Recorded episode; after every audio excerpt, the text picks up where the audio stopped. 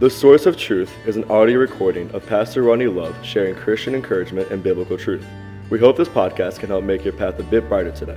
Psalms 119, 105 says, Thy word is a lamp unto my feet and a light unto my path. Good morning. Welcome back on this Wednesday as we take a few minutes out of our day in God's Word. Again, thanks for joining us. Uh, just one quick reminder I don't say this all the time, but just a reminder of where you can find this uh, uh, Grace Baptist Church of Bakersfield, California's YouTube channel and Facebook page, and my own personal Facebook page are the three places you can find the video format for these. And if you want the audio, you can go to Apple Podcasts, Spotify, Amazon Music, all of those, and that search under of Truth Podcast, and you will find this. We're in Matthew chapter 5 as we continue our study through the life of Christ in the book of Matthew.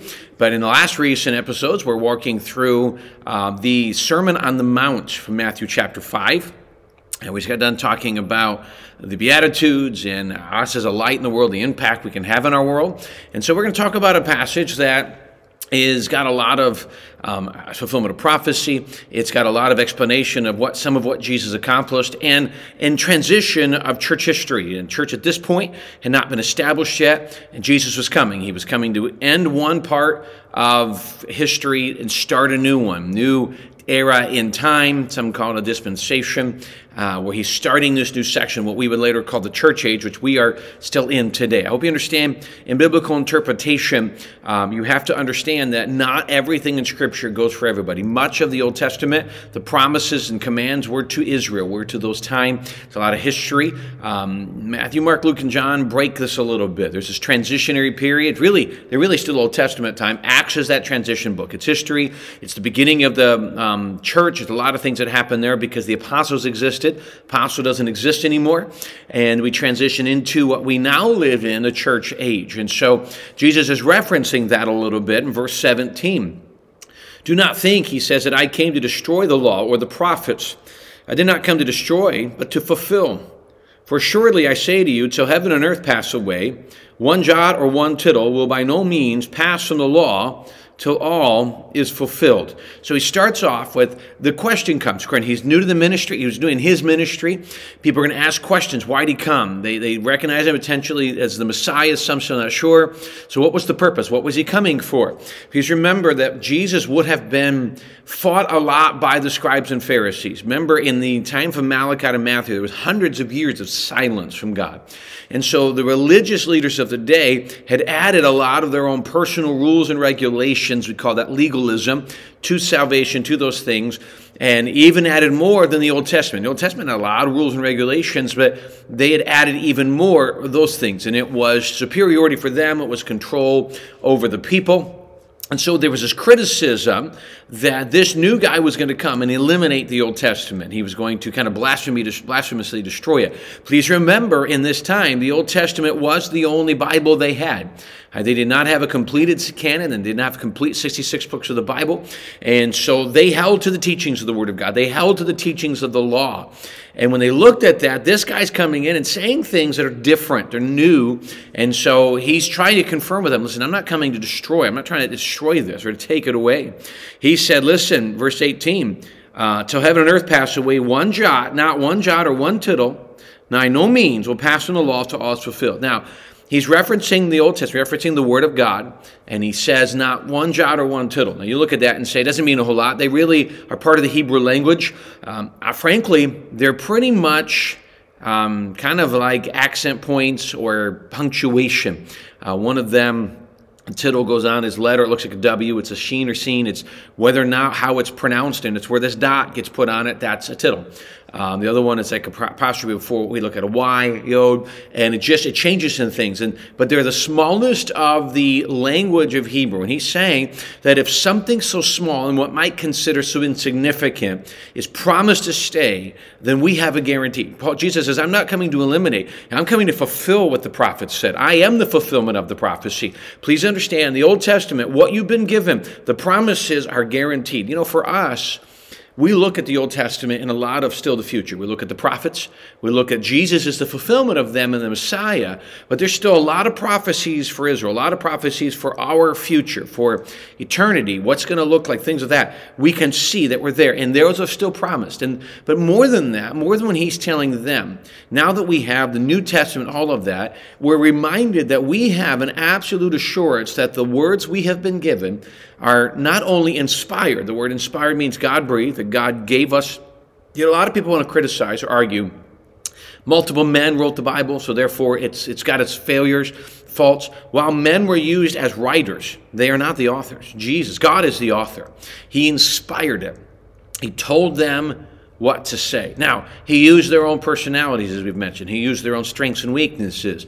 But he has told them what to say. The words we have are inspired. They're given to us by God through these different writers. And so they, it's not like, well, this guy, this guy, that's agreed. It's not it. And then he says, I promise to preserve the word of God. So there's, in, there's inspiration, but then there's preservation, which means that even when it was given to the apostles and those Old Testament men who wrote it and put it down, and now it's in Bible form, that now in 2023, what we have is just as accurate as what they had. That God would always make sure that His word, His commandments, His love letter to us, His instructions and promises to us would be just as accurate today as they were back in those days. So the Bible you hold in your hand is accurate. It's powerful and it's guaranteed to stay. You know, you're not, you know, you're, you're not going to find, well, well, that was 30, you know, years ago. Let me tell you something. For those who want to argue, can you really find that in the Greek? I'm not really 100% sure. This is just the English. Be very careful. When people try to say, can we find this? They start making positions in their church or they start holding positions that generally is new. And they say, well, you can't really prove the Bible said this. I'm not really sure that's what it meant. Be very careful when they come up with new interpretations of Scripture. The Bible's not changing. The Bible's the same as it was when Jesus walked the earth. So when you look at new things today, be very cautious about something that's new, um, that when it comes to new in church or this position or something that church history has said no for years, there's a problem with that, no doubt about that. Then he continues to verse 19, Wherefore, whoever therefore breaks one of the least of these commandments and teaches men so, so should be called least in the kingdom of heaven. He goes, If you break the commandment you teach others to do it, you disregard scripture, and then you say, This would be like to a preacher, a teacher, or someone who claims to be that. They are going to ignore scripture and they're going to give people other permission to do it as well. He said, They shall be called the least in the kingdom of heaven, but whosoever does and teaches them should be called great in the kingdom of heaven.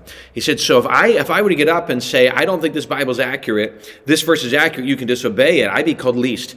For me to follow it and then teach others to do the same thing, that's what he's saying. They are the greatest in the kingdom. And that's important that the teachers, those responsible, those that are doing these things, keep people back to the Word of God. Don't put your opinion or something over it. Stay to the Word of God. Verse 20.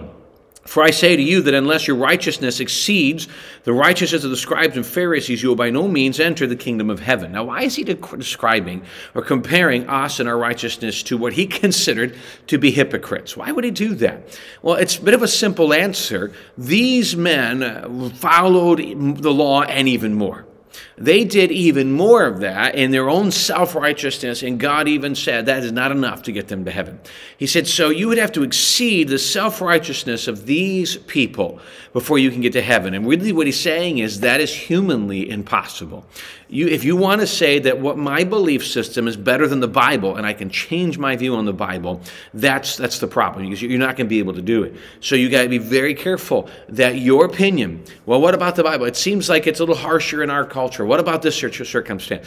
Do not filter your study of the Bible through culture. You filter your understanding of culture through your study of the Bible.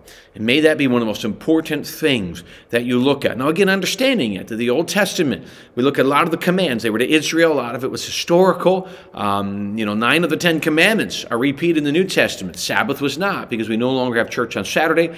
We have it on Sunday, the beginning, because when Jesus rose from the dead. So some of those things change. We don't do it like they did in the Old Testament with the temple and the sacrifices.